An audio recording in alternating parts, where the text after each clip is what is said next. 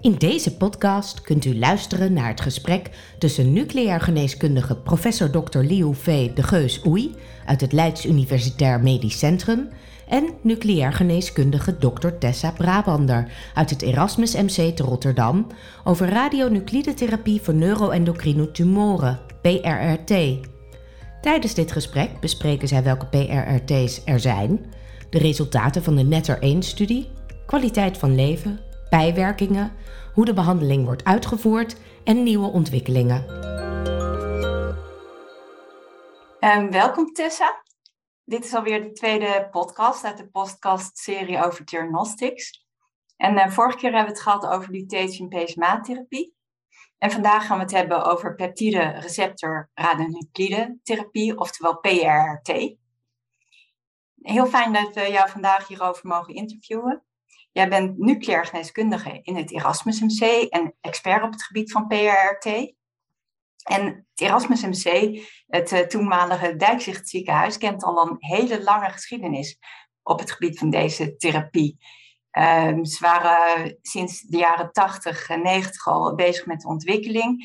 En de eerste therapie uh, met indium 111 oxytide gaven jullie al in 1992. En vele patiënten kwamen uh, toen de tijd, weet ik nog, uh, vanuit de hele wereld naar Rotterdam om daar uh, op de afdeling van professor Erik Krenning deze therapie te krijgen. Dus er valt heel veel te vertellen over wat er over de jaren heen aan ontwikkelingen gebeurd is op dit gebied. En daarover wou ik het graag met jou hebben. Um, ja, het gaat over een zeldzame tumor. Daarom zijn er ook niet heel veel expertisecentra hiervoor. Um, maar over hoeveel patiënten hebben we het eigenlijk? En wat is hun levensverwachting? Ja, nou allereerst uh, wil ik jullie al bedanken voor de uitnodiging uh, om deel te nemen aan deze podcast. Ik denk dat het heel belangrijk is dat uh, de PRT, de therapie, wat meer bekend wordt. Ja, neuroendocrine tumoren die noemen we inderdaad zeldzame tumoren. In Nederland zien we ongeveer 800 nieuwe patiënten per jaar. Als we kijken naar al deze patiënten, dan zien we wel dat de meerderheid, dus meer dan 50% van deze patiënten, is, uh, heeft gemetastaseerde ziekte op het moment van diagnose. En um, dat komt met name omdat uh, deze tumoren kunnen hormonen produceren, um, maar dat de patiënten hebben daar vaak klachten pas van op het moment dat het gemetastaseerd is. Dus patiënten presenteren zich vaak pas bij, uh, bij de dokter op het moment dat er metastasen zijn. Um, op dit moment, als we naar de hele groep van patiënten kijken, dan is de vijfjaarsoverleving ongeveer 50 procent. En dat hangt uiteraard ook nog heel erg af van het stadium uh, waarbij het gediagnosticeerd wordt, maar ook de graad van de tumor. En laaggradige tumoren hebben een betere overleving dan, uh, dan hooggradige tumoren, uiteraard. En um, de somatostatine receptor wordt getarget, hè? Met deze therapie. Kan je iets meer vertellen over die somatostatine receptor? Ja, een van de belangrijke kenmerken van een neuroendocrine tumor is dat die somatostatine receptor zit op de celmembraan van, de, van die tumor. Um, ja, er zijn op dit moment vijf verschillende subtypes bekend van, uh, uh, van die somatostatine receptor. En met name het subtype 2 bevindt zich op de neuroendocrine tumoren. Nou, wat er gebeurt als wij uh, somatostatine analoog geven aan die patiënten, is dat, hè, dat spuiten we in gewoon intraveneus. Dat gaat op de receptor zitten en dat wordt dan geïnternaliseerd in de cel. Um, en op die manier uh, krijg je dus een hele hoge hoeveelheid van het oxytocide of octorotaat in de tumorcel. En dan die receptor gaat dan uiteindelijk ook, of de, de somatostatine receptor gaat weer terug op het celmembraan. Uh, en op die manier ja, doen we eigenlijk onze therapie. Um, ja, we kunnen daar octrotide of octrotaat voor gebruiken. Dat hangt een beetje vanaf uh, uh, ja, waar, uh, wat, wat er gebruikt wordt, wat je ziet. Maar het zit allebei met name op die subtype 2 voor die, voor die tumoren. Um, nou, we weten dat het met name op uh, tumoren zichtbaar is, maar we weten ook bijvoorbeeld op paragangliomen of meningiomen hebben ook een hoge hoeveelheid van die somatostatine receptor. Dus die kunnen we ook goed afbeelden of therapie geven. En er zijn ook uh, meerdere soorten therapieën geweest over jaren heen. Kan je daar ook iets meer over vertellen? Ja, um, eigenlijk in Rotterdam zijn we in 1992 al begonnen met indium, met octreotide. Een indium dat uh, werd tot een aantal jaar geleden ook met name gebruikt voor de beeldvorming van neuroendocrine tumoren. Maar als je daar eigenlijk een hele hoge dosis van geeft, dan heeft het ook een, een therapeutisch effect. Um, helaas, dat werkte redelijk, maar nog niet zo heel erg goed. En in 1997 zijn we uiteindelijk uh, verder gegaan met yttrium, met yttrium met Dotatok. En wat we uh, daarnaast op dat moment hebben geïntroduceerd zijn de aminozuren. En de aminozuren die worden gebruikt om de nieren te beschermen. Dus op die manier kunnen we ook een hogere dosis geven zonder dat er bijwerkingen zijn aan de nieren. Uiteindelijk zijn we in 2000 begonnen met uh, het gebruik van lutetium-octreotaat. Uh, en dat gebruiken we eigenlijk sinds die tijd. Dus we hebben al meer dan 1500 patiënten behandeld in Rotterdam met lutetium-octreotaat in de ja, afgelopen 20 jaar. En ook uh, sinds 2017 is het EMA approved, hè? Ja, klopt. Kun je, kan je vertellen hoe jullie dat voor elkaar gekregen hebben? Ja, in, ehm, is eigenlijk de data die wij hebben verzameld in de afgelopen 20 jaar, die zijn uh, aangeleverd aan de EMA en de FDA. En er is een hele grote fase 3 studie gedaan. Dat heet de Netter 1 studie. Um, en ja, die, die heeft gekeken naar midgut, dus dat zijn met name dunne darmneuroendocrine tumoren.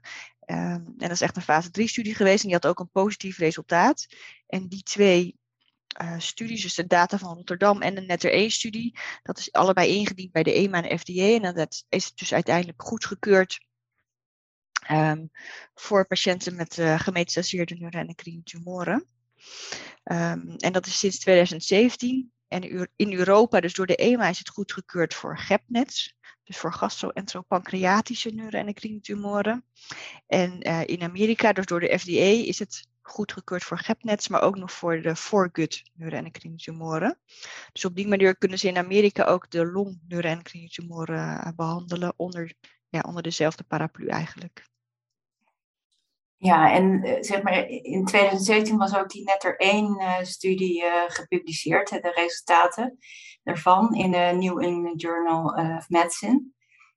en vorige zomer waren ook de overall survival resultaten bekendgemaakt. Um, kan je daar iets over vertellen, over de opzet van die studie? Ja, dat was dus een, een fase 3-studie, een gerandomiseerde fase 3-studie. Um, ze hebben patiënten geïncludeerd die een gemetastaseerde midgut neuroendocrine tumor hadden. Dus dat zijn met name uh, de dunne darm neuroendocrine tumoren. En al die patiënten waren progressief na eerder gebruik met somatostatine analogen. Het wordt eigenlijk standaard bij alle patiënten gestart met uh, gewoon normale somatostatine analogen, dus niet de radioactieve. En op het moment van progressie werden deze patiënten gerandomiseerd tussen of een hele hoge dosis van die somatostatine analogen of therapie met lutetium-octreotaat. Um, en dat is uiteindelijk vervolgd. En bij de eerste resultaten, dus bij de eerste studie, zagen we dat er een uh, 79% lager risico was op ziekteprogressie of op dood. En ook een 60% lager risico op, uh, op overlijden.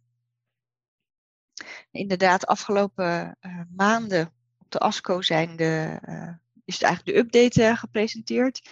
En het is inmiddels ook gepubliceerd. En daar zagen ze dat de uh, overall survival in de therapiegroep, dus de PRT-groep, was 48 maanden. En in de controlegroep, dus de hoge dosis van uh, somatostatine-analogen, was het 36 maanden. Dat bleek uiteindelijk geen uh, significant verschil te zijn. Maar er was wel een hele hoge crossover in de groepen. Dus er zijn heel veel patiënten die, die met de somatostatine-analogen behandeld zijn, zijn uiteindelijk ook met PRT uh, eh, behandeld. En dat was een crossover rate van uh, eh, 36% Dus dat is waarschijnlijk de reden dat de overall survival niet langer was in de therapiegroep vergeleken met de controlegroep van de Netter 1-studie. En um, was dus, patiënt, waren de patiënten ook al beloofd om crossover te, schema te mogen volgen, zodat ze meer mee zouden mogen doen? Ja, volgens mij wel, ja. En uh, uh, dus eigenlijk kunnen we dan zeggen van ook als je wat later begint uh, aan deze therapie, dan is het nog zinvol. Jazeker. Uh, wat wij ook in onze data zien is, we weten wel dat hoe beperkter de ziekte is, natuurlijk hoe langer het resultaat. Maar dat, dat verwacht je ook. maar zeker als het in een wat verder stadium is, heeft het nog steeds zin om, om PRT te geven en heeft het nog steeds wel een effect op de overleving, inderdaad. Ja, het zijn ontzettend gunstige resultaten. En wat is uiteindelijk het doel van de therapie? Ik kan me voorstellen om de, zeg maar om de ziekte tot staan te brengen, maar uh, zijn er ook nog andere dingen die jullie willen bereiken met de behandeling? Ja, zeker. Um, ja, neuroendocrine tumoren, een van de kenmerken is dat ze hormonen kunnen produceren. Um, en dat kan echt voor ernstige klachten geven. Dus uh, patiënten hebben met name last van opvliegers. En dat kan wel echt twintig keer per dag heftige opvliegers zijn, maar ook uh, hevige diarreeklachten.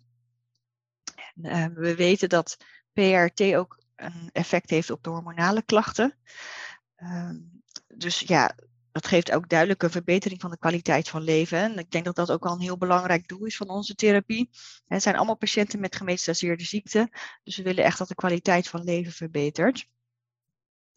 Uh, ja, uiteraard hopen we natuurlijk altijd op een goede tumorrespons. En uh, willen we ook een, uh, een, verlenging van de progressievrije overleving en de overall survival voor deze patiënten. Dus dat zijn eigenlijk de belangrijkste doelen voor de, voor de therapie. En weet je ook wat de eh, resultaten zijn van de kwaliteit van levensstudie? Ja, er zijn verschillende studies gedaan naar de kwaliteit van leven. Uh, ook in de Netter 1-studie, dus die fase 3-studie is gekeken. Ja, hebben ze eigenlijk gekeken naar de tijd totdat de patiënten zouden verslechteren op verschillende domeinen. En dat hebben ze dus weer vergeleken met de controlegroep. En ze zagen dat die tijd totdat patiënten verslechteren echt langer is voor verschillende domeinen.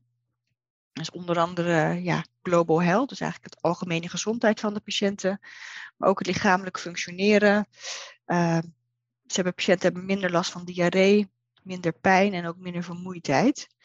En uh, die resultaten komen ook wel overeen met uh, ja, andere studies van kwaliteit van leven. Dus je merkt echt dat op verschillende domeinen de kwaliteit van leven verbetert bij deze patiënten na PRT. Nou, dat is uh, ontzettend uh, goed nieuws. Dat, ja, dus ook een betere kwaliteit van leven. We hebben niet alleen ja. maar een betere progressievrije overleving. Um, geldt het voor dat die response rates beter zijn voor alle neuroendocrine tumoren? Of zijn er verschillen in tumortypes en lokalisaties? Ja, als we kijken naar, naar alle verschillende, hè, ze kunnen op verschillende locaties eigenlijk voorkomen. En um, ja, wat we kijken is dat de beste respons zien we met name bij de neuroendocrine tumoren van het pancreas. Dus we kijken naar die groep, die hebben vaak de grootste afname van, uh, van de tumoren.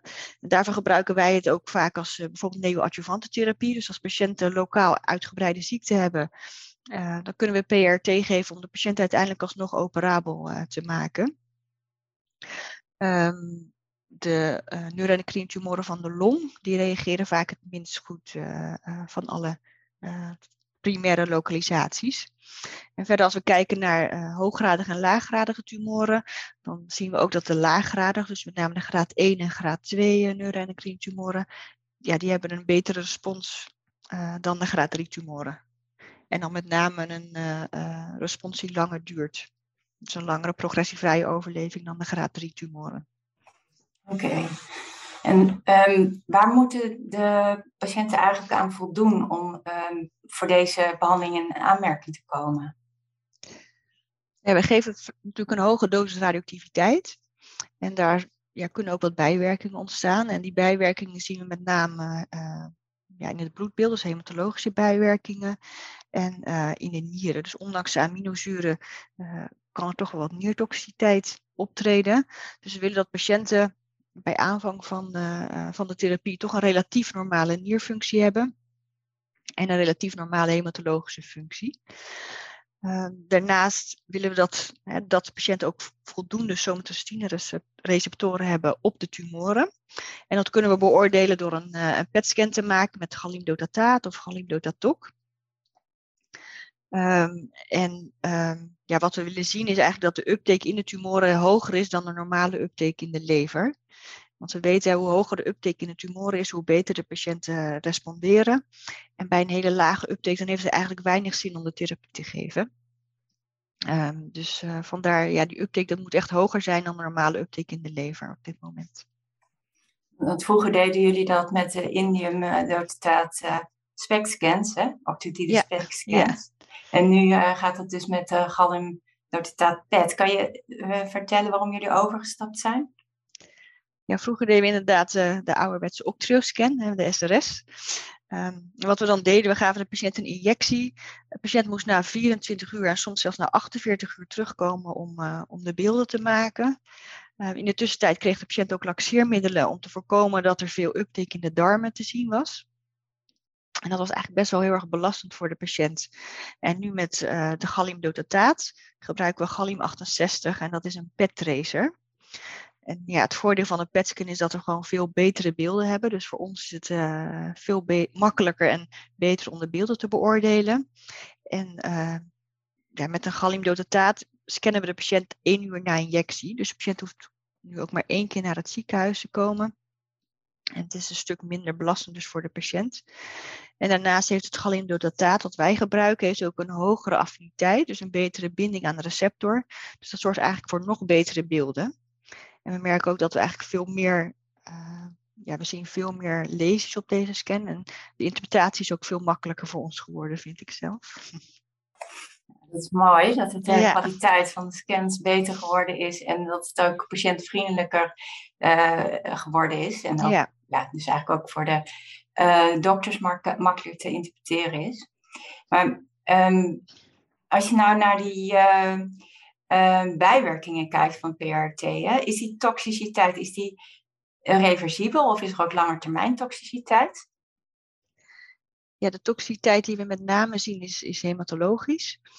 Um, dus we zien dat ongeveer in 10% van onze patiënten er een graad 3 of graad 4 hematologische toxiciteit is. En dat zijn met name de bloedplaatjes en de witte bloedcellen.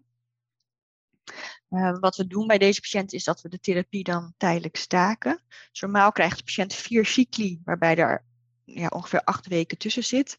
Wat we dan doen als de patiënt toxiciteit heeft, dan wachten we vier extra weken. Dus dan houden we twaalf weken uh, tussen de behandelingen.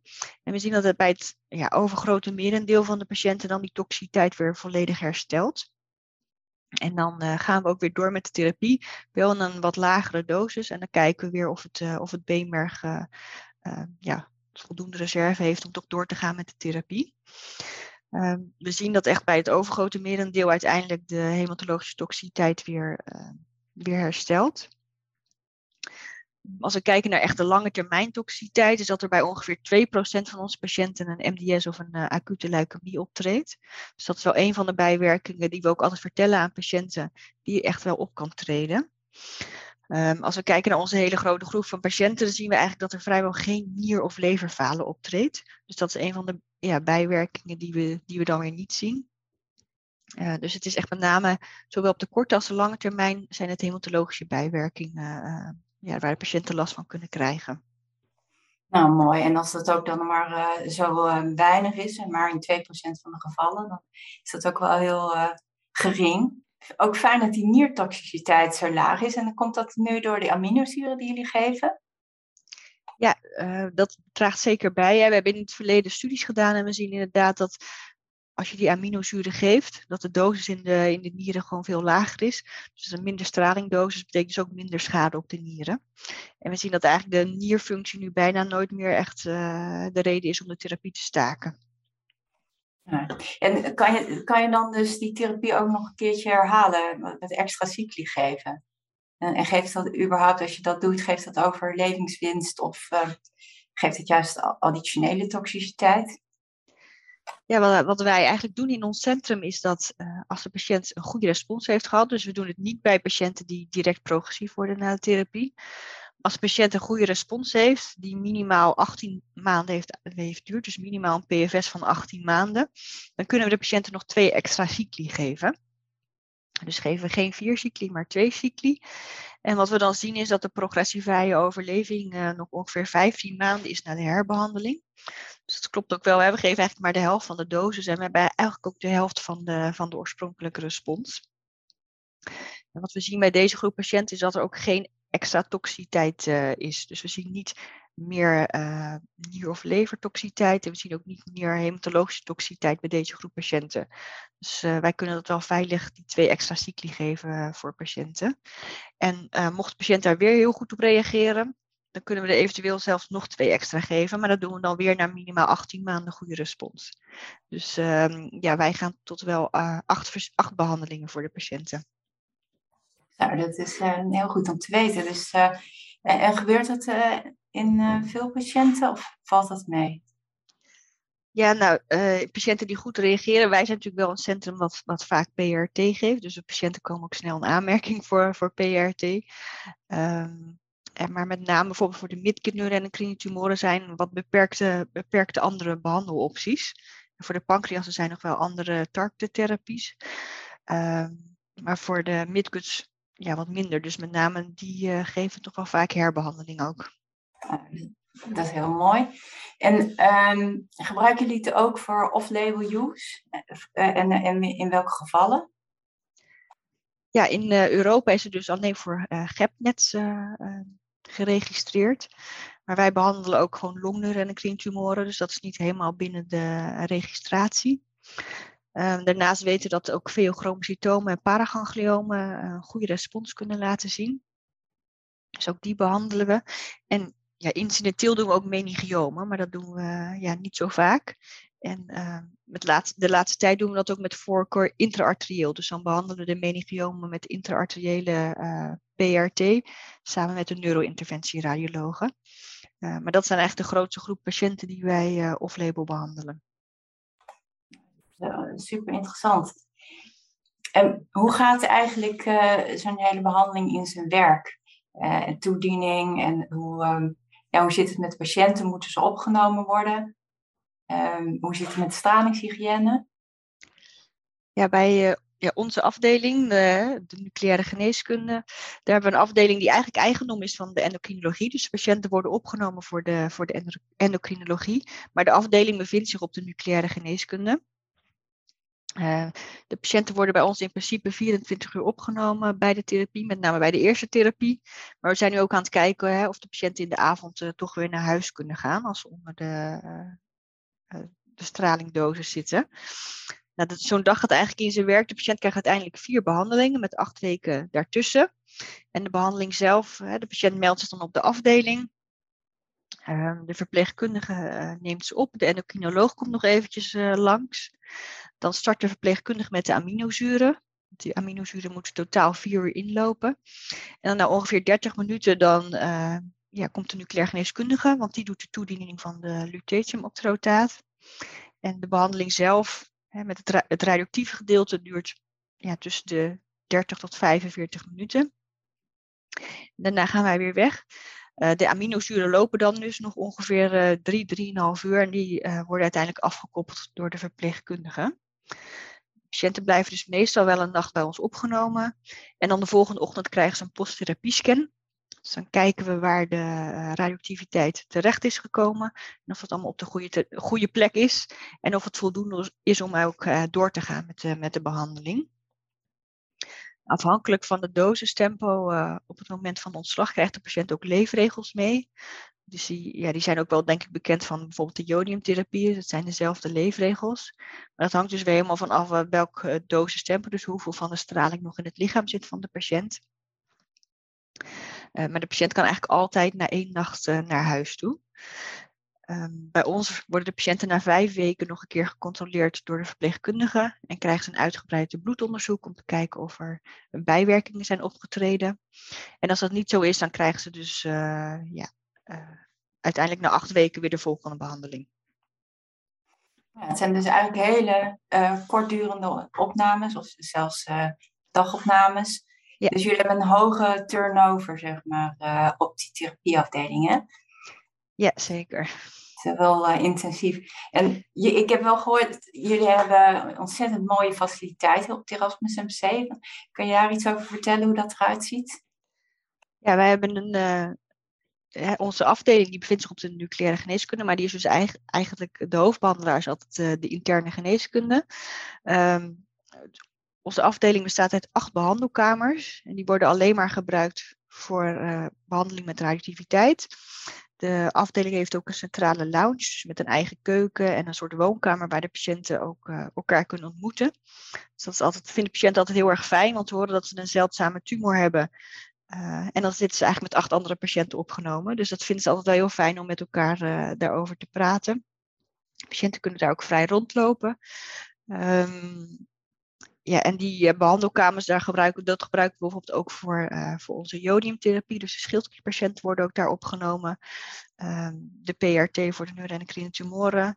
En ze scoort ook de, de prostaatkanker voor de lutetium PSMA en de actinium PSMA therapie. Dus we proberen die uh, behandelingen wel te scheiden, dat ze niet gemengd zitten.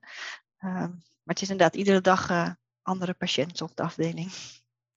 Ja, maar wel uh, heel luxe zitten ze dan met zo'n woonkamer. Ja. Ja, zeker. En um, zijn er nog andere ziekenhuizen die ook PRT geven? Ja, op dit moment uh, het AVL en het UMC Utrecht geven, behandelen, geven deze behandeling ook. Um, de laatste cijfers die ik hoorde is dat er ongeveer 125 patiënten behandeld worden per jaar in Nederland. En wij doen er daar ruim 100 van. Dus het, het, ja, het overgrote merendeel gaat wel naar, uh, naar het Erasmus. Maar het AVL en het Utrecht doen op dit moment ook uh, de PRT-behandeling. En uh, met deze hoeveelheid zijn hier de wachtlijsten goed mee te beteugelen? Ja, we zijn in principe altijd bij. En als, we, als er toch een wachtlijst ontstaat, dan doen we vaak nog een tweede keer in de week deze behandeling. Uh, om de wachtlijst weg te werken. Dus uh, in principe kunnen patiënten altijd wel binnen één à twee maanden behandeld worden. Oh ja. Nou, dat is mooi. En jullie doen uh, op de Erasmus MC ook heel veel, veel aan ontwikkelingen op het gebied van PRT. is die therapie nog verder te optimaliseren? Ja, zeker. Ja, we proberen natuurlijk altijd, hè, de behandeling werkt op zich goed, hij is geregistreerd. Maar we proberen ja, altijd eh, de behandeling nog verder te optimaliseren. Dat kan op verschillende manieren. Je kan naar de uh, tumor zelf kijken en je kan proberen om de hoeveelheid van de receptoren te verhogen. Dus een upregulatie van de receptor. Preklinisch werkt dat heel erg goed. In de kliniek zijn we nu nog bezig met een studie om te kijken of we dat ook bij patiënten met een lage receptorexpressie of we dat kunnen verhogen. Dus dat is een van de manieren um, waar wij uh, in Terrasmus ook naar kijken. Um, daarnaast is het mogelijk om uh, de PRT te behandelen of te combineren met verschillende behandelingen. Dus het kan bijvoorbeeld met chemotherapie zijn, maar ook met immunotherapie of met PARP-remmers.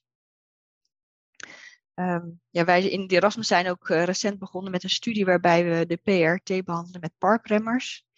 En het idee achter de PARP-remmers is dat we daardoor meer dubbelstrengs DNA-schade krijgen, waardoor we dus ook een beter effect hebben van de therapie. En binnen de nucleaire geneeskunde kijken we natuurlijk ook altijd naar nieuwe radionuclides. Dus op dit moment behandelen we de patiënten met, uh, met lutetium. Uh, dat is een, uh, een radionuclide wat beta-straling uitzendt.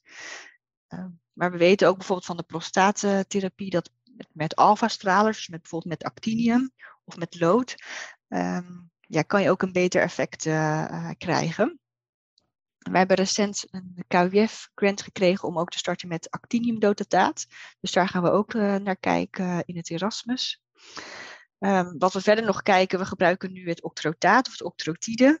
Maar het is ook mogelijk om antagonisten te gebruiken. Dus dat is weer de volgende optie. Want we, we dachten altijd dat de, het octrotide of octrotaat moet internaliseren in de cel om daardoor een, eh, een goede uh, hoge dosis te krijgen. Maar we zien eigenlijk dat als je een antagonist gebruikt, uh, dat we nog een veel hogere hoeveelheid straling zien op de tumor. Dus een hogere dosis kan je krijgen met een antagonist, ondanks dat het niet geïnternaliseerd wordt in de cel. Dus dat is ook wel een hele interessante ontwikkeling van de laatste jaren. En daar zijn ook wat farmaceuten nu mee bezig om te kijken of ze die antagonisten verder kunnen ontwikkelen. Nou, ontzettend interessant allemaal. Ja. Dus ik denk eh, dat we de komende jaren nog heel veel uh, van je gaan horen op dit gebied. En uh, nou, in ieder geval gefeliciteerd met die uh, grants die jullie binnengehaald hebben onlangs. Ja. En ja, eigenlijk zijn we aan het einde gekomen van deze podcast. Zijn er nog dingen die we nog niet aan bod hebben laten komen? Um, nou, ik denk um, als we kijken naar alle behandelingen die er zijn voor, uh, voor neuroendocrine tumoren, uh, denk ik dat dit toch een van de behandelingen is met de allerbeste resultaten. Er zijn andere, er zijn, je kan patiënten chemotherapie geven, je kan patiënten targettherapieën geven, maar dit is toch op dit moment ja, als we kijken naar alle resultaten van alle studies, de behandeling met de beste resultaten.